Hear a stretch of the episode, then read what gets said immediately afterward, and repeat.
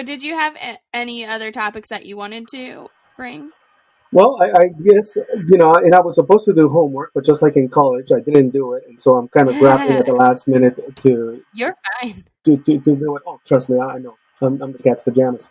Um, but I, I guess a component of it is let's talk about the, the social media as far as how you guys work within it, or how you guys will plan to monitor it as as, as the kids get older. So I guess my, my my question is two parts. One is what is your social media strategy for yourself? Doesn't mean business wise, just what's your social media strategy for yourself? And B, what will your rules be eventually when the kids get a phone, get a social, get a InstaFace, get a Twitter machine thing? Like, how will you guys monitor and look at that? You want to go first, Lauren, or you want me to? You go ahead. All right. So for myself, I take um, mental breaks from social media a lot. I'm actually doing one now. Um, I deleted Instagram. I deleted Twitter. I deleted Snapchat. I deleted all that. Um, I deleted Facebook. I they're still activated. I just deleted the apps. Um, I only allow myself to check Facebook, you know, like once or twice a day. Just I don't really post anything. It's just to see if I have any notifications. I'll, you know, scroll the timeline a little bit and then I move on. Um, I just I know how I react to social media and things I see that I don't like. Um, I don't want to say something because I don't want to be that person, nor do I want to delete them. So I just remove myself from the situation. Um, and then, so that's for me. And then for my son, um, I joke about this with my husband all the time. I feel so bad for Tim when he's old enough to have a phone because first thing my man is starting with a flip phone that he has to learn T9 word and all that Oh stuff. you got to know that you hit had to hit the two button three times to get to C. Like he's going to struggle the way we struggled. Um, um, I'm also my background for my work is in technology. So I always joke with my husband. I also feel really bad for Tim because he's not going to be able to pull the shit that I pulled on my parents. Um, I was very open with my social media with my mother. Um, she is not technologically advanced, um, but she saw everything I did on Facebook when I was younger or MySpace. Um, Wow, we're going back there. so she like she Mhm. wasn't upset with anything that I posted. I'm not the type of person to post risque photos or anything like that even when I was younger. Like um so I'm hoping that I will have that really or I hope to build that relationship with my son to where he's comfortable enough to where we could be Facebook friends. So I don't have to necessarily do what my mom did because my mom didn't have the social media. Um, so she would kind of just, you know, shoulder surf. Um, I hope to be friends with my child and see what they're posting and or if there's an issue that he'll come to me about it instead of going off or whatever. Um, and then, I mean, it's just a scary world we live in now with bullying, and everyone feels comfortable Yeah. enough to post whatever they want um, because they're not saying it face to face. So I hope to like teach Tim when he's older that if it's not something you would say to the person in the room, don't post it because I, I actually saw a video about this this morning. Like um, that person that you're posting, it might not be terrible to you, but they could be at the lowest moment of their life right now, and that could be the last straw. You know, so Yep. I hope to teach Tim and maybe hammer that into his head, if you will, that you need to just respect social media. it's Fair not enough. going anywhere. It's it's here to stay. Now, Unfortunately, how, how, how long will the uh, self-imposed mental break last? Is it just a matter you'll feel it when you feel it, or for myself, um, I technically I don't know if I'm going to bring some of those back because I just you know I'm now used to it where I don't feel the need to check it. And I like that. So I don't know if I'm going to bring Instagram or Snapchat back. Um, Facebook, I think I'll always keep around just because, you know, it is how I keep up with my family and things like that. So I can't really delete it altogether as much as I want to. Um, but it is how I keep up with, you know, friends from high school that I don't necessarily talk to. So I don't think I'll ever delete it, but I do like the only checking it a couple times a day instead of back in the time, like back a couple months ago where I would literally pick up my phone every 10 minutes and just, you know, scroll for 10 minutes and then put it down. Like I was just so attached to my phone that it was sickening. Um, so I don't necessarily know that if I'll ever bring any of the any of them back to the way it was because I just like how freeing it is now that I don't need to check my phone a million times a day. Fair enough. That's I, I think that's healthy. I, I it's a, I, I wish I had that um, that ability because it's not easy. It is not. It, it was a hard thing to break. All right, so that's one, and I, and I think you're doing it right from the standpoint of taking a mental health, not getting into arguments with other people, definitely not putting salacious photos. I think shame on anybody. Truly, this is why I pontificate. Shame on anybody who would take the time to put salacious, uh, flirty photos on their podcast. With that being said, there's an answer on the other side of that. Well, anyway, so I guess mine's probably kind of different because I um am a musician, so my answer is just going to be different. Like, not I, am going to sound try and not sound douchey when I say this. Um, I've like always just kind of expected my whole life to sort of be put out there because I've always wanted to be a performer, and I'm not under a delusion that I'm going to be famous. But you know, as a performer, you kind of have to put a certain degree of your life out there. Um, and I've just always been comfortable with that. You know what I mean? Like I write the lyrics to our songs, so it's not hard to to know like my deepest darkest fears or the things that like made me the saddest or the happiest in life. So why do I care if someone sees um, a flirty picture of me or why do I care if someone reads a tweet that says fucking it? You know, like I just don't care. Um, so for my own thing, the only thing I worry about is just trying I don't put like I don't try and put like location based information out there where I think like like I have done like check-ins on Facebook. Um, I would not check into my kid's school or anything like that, but like you know, people who are Facebook friends with me know a little more specifically intimate details about like my personal information, but I don't add just anyone on Facebook, you know? So Twitter, Instagram, things like that. Yeah, I'm still sharing my soul. Um, sometimes, you know, my in, my Twitter pictures are a little bit, you know, hot, hot, hot. Um, um, and things of that nature. Um, I just don't, I just don't care. And I, I like, I honestly do think of it before I share things. I do think of it in the scope of what um, how would I feel if our band blew up overnight? like it's probably never going to happen, but you know, it could. You know, that's something you have to consider. Um, let's say we're that one in a million, and our band's like famous tomorrow. Um, do I care if this gets back to my mom? Do I care if this gets back to you know whoever back home is going to see this? And I just don't care and um I usually am very open and share a lot of myself because I think that it will help others, not just to like parade myself around. Sometimes it's that we all want validation, attention. There's nothing wrong with that.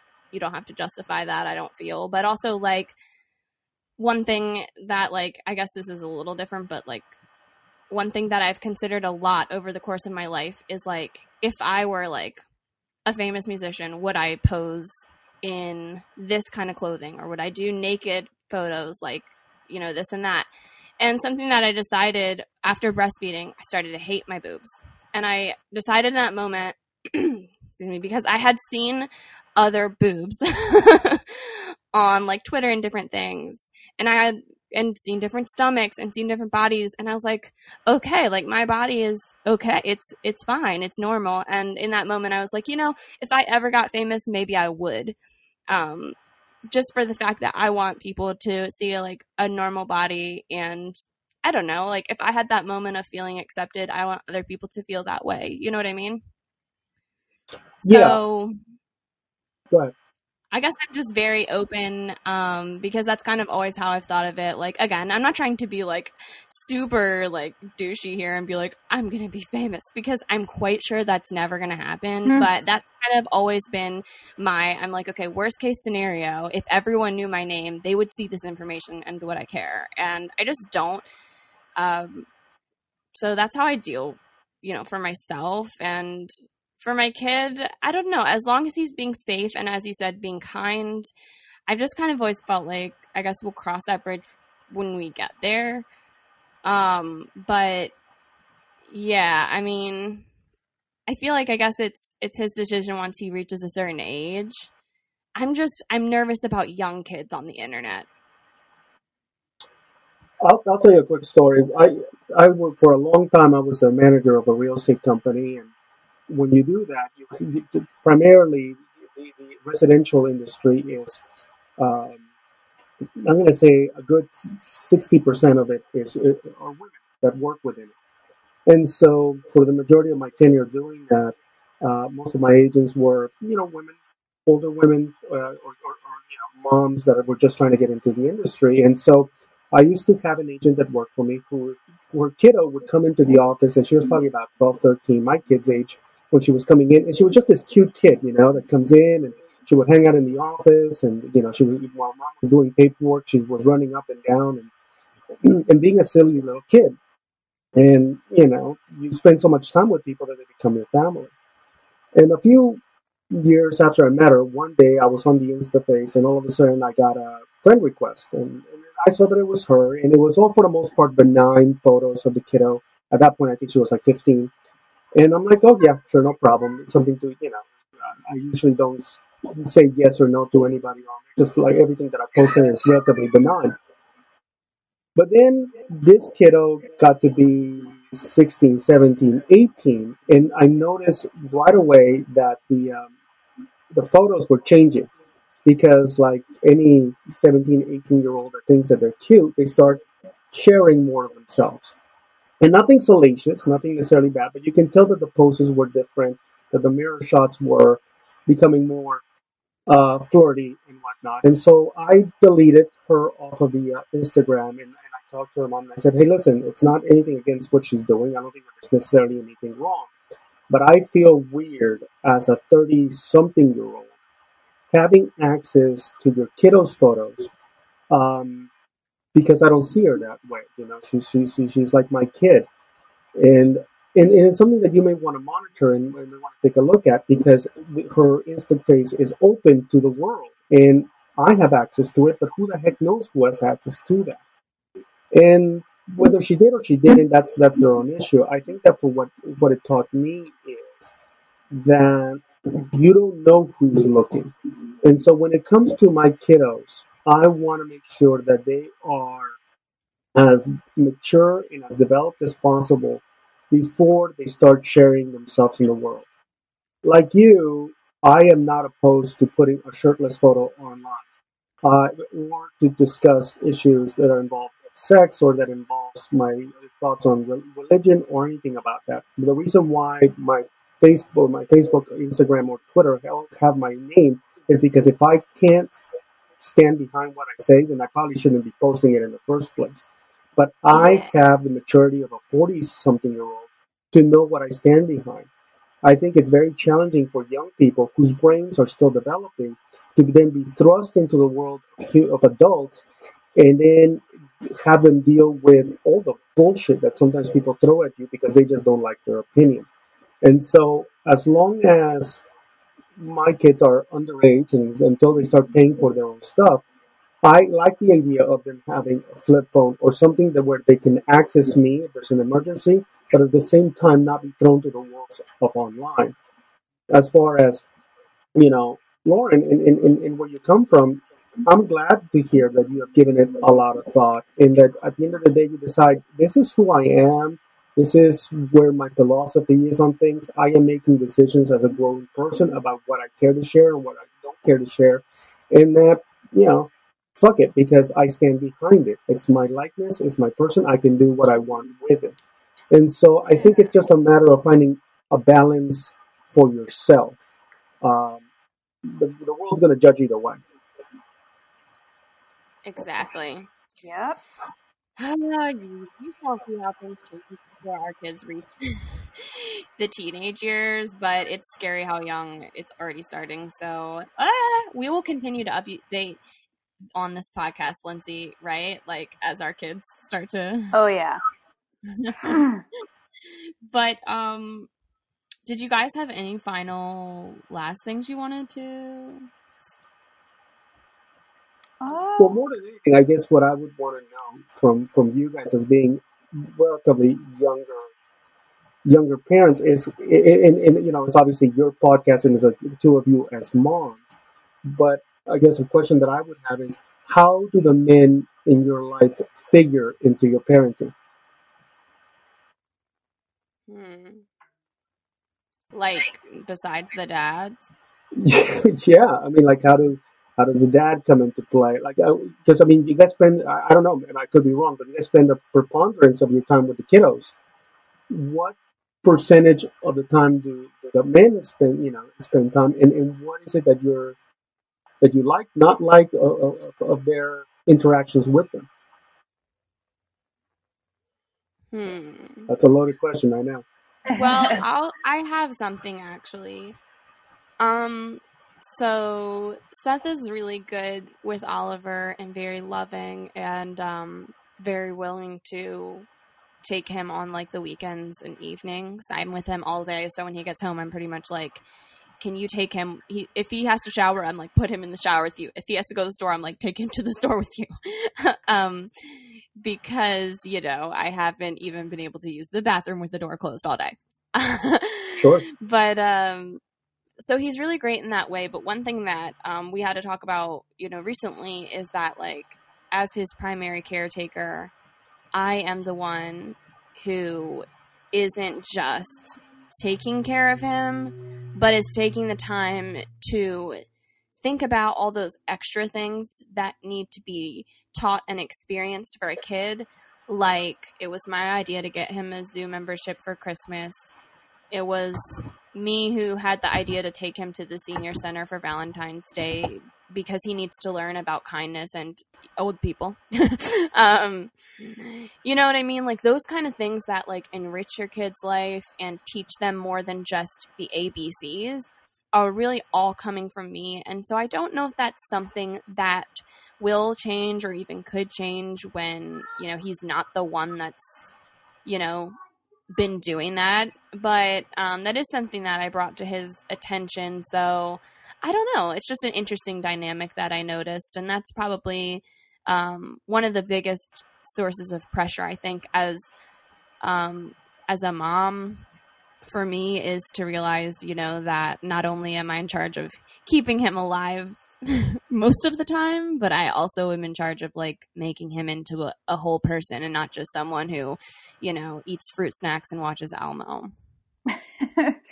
Right. right. Um, for me, it's kind of the same thing. Like, I mean, I, you know, make the dinners, bedtime. Um, my husband, I make sure he does bath time. Um, my son actually really loves when my husband picks him up from daycare because he gets a couple hours with dad that are alone and Aw. they play video games because that's what they do together. um, it is kind of, and I complain, we've talked about this before on the podcast. It's hard as a mom who was home a lot in the beginning with the child or for Lauren who's still at home. Um, we get the comfort of the child. So what that means is like I get the one who I get the side of Tim that doesn't listen all the time because he knows that I'm still going to be there and I'm still going to love him. Um, there will be times where my I have to work and my husband will stay home with Tim and he's an angel all day. And then as soon as I walk in the door, Tim, it's like a light switch flips and Tim becomes the Tim that I know. And my husband will look at me and be like, he hasn't acted like this all day. And I'm like, yeah, but this is the Tim that I get every day. So now do you understand why I need time away? Because this is the version of Tim that I always have. Um, we get the Tim, I get the Tim, or Lauren gets the Oliver that, um, what is the word that we always say, Lauren? There's a The- word for it. I don't. I remember it, the thing that said they were that mom is an emotional garbage disposal. That's it. Um, Wow. so we get like all the emotions and he doesn't he gets to feel himself tim gets to be himself when he's with us um, one of my biggest pet peeves with my husband is i can raise my voice to tim because he doesn't listen to me anyway so even when i raise my voice it doesn't matter it just becomes a yelling match between the both of us but the moment my husband raises his voice and goes from a zero to 100 I literally get so offended and I look at Drew and I'm like, you do not talk to him like that. and Drew will literally, he'll call me out. He was like, you literally just yelled at Tim five minutes ago. And I'm like, but you can't do that. Wow. I Like, feel that. I feel that. Drew Because he's yells your at, baby? right. I'm like, you, Yes. you cannot talk to him like that. And I guess it's because it also goes for the flip side of like, Tim, even though I'm his emotional like garbage disposal, he in a way is kind of mine as well. And it's like no one's gonna talk. I no one's gonna talk to him like that.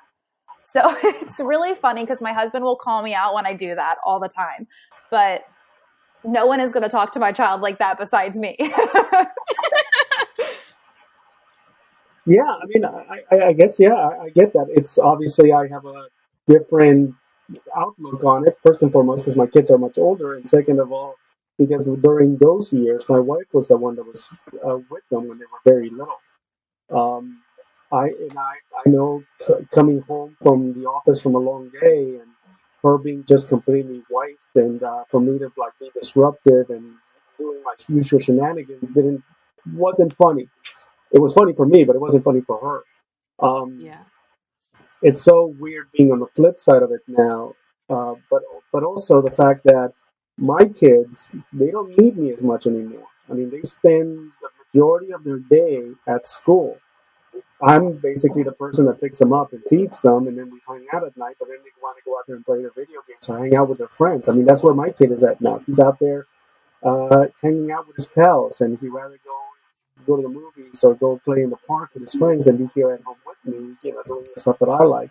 And so it's a special time that you guys have, and for all of its challenges, I mean, I sometimes when I think about whether we should have kids anymore or not, which we're not, um, I worry. I mean, I I wish that I had spent more time being a dad, a full time or, or involved that when they were very very little, because that's when they really you, and you could really spend some time forming them in my own image. And and for the most part, although I still do that in a way, it's different now because they're their own little people.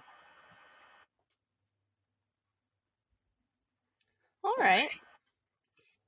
Well, it's interesting. It's definitely interesting to hear that other side of it. So I'm glad Yeah. that you're able to come on for us. Thank you.